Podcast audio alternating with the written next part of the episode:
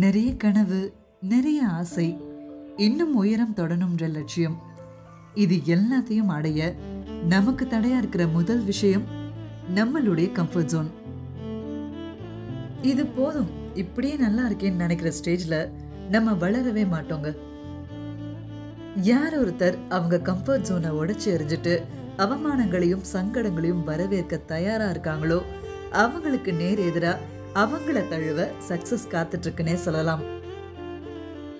இந்த comfort zone தர self இல்யூஷன்லயே யார் என்ன நினைச்சிருவாங்களோ என்ன சொல்லிடுவாங்களோ நம்மளால இது முடியுமா? ரிஸ்க் எடுக்கணுமா? தோத்துட்டா என்ன பண்றது? அசிங்கமா ஆகிடுமேன்னு பயத்திலேயே கம்ஃபர்ட் ஜோன் நம்மளை வெளியே விடுறதே இல்லைங்க. சரி என்ன பண்ணா இந்த கம்ஃபர்ட் ஜோன் என்னை விட்டு போகும்? முதல்ல நிறைய தெரியாத விஷயங்களை கத்துக்கணும்.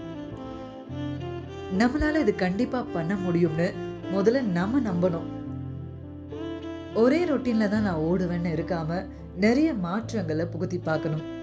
எதையுமே சின்னதா ஆரம்பிங்க. அதுல தோத்தாலும் இட்ஸ் ஓகே பிரச்சனை இல்லை. பார்த்துக்கலாம்ன்ற மைண்ட் செட்ல இருக்கணும். ரொம்ப முக்கியமானது என்ன செஞ்சாலும் அதுல நேர்மை அவசியம். அந்த நேர்மை தானா உங்களை அடுத்தடுத்த லெவலுக்கு கொண்டு போகும். இவ்வளவுதாங்க.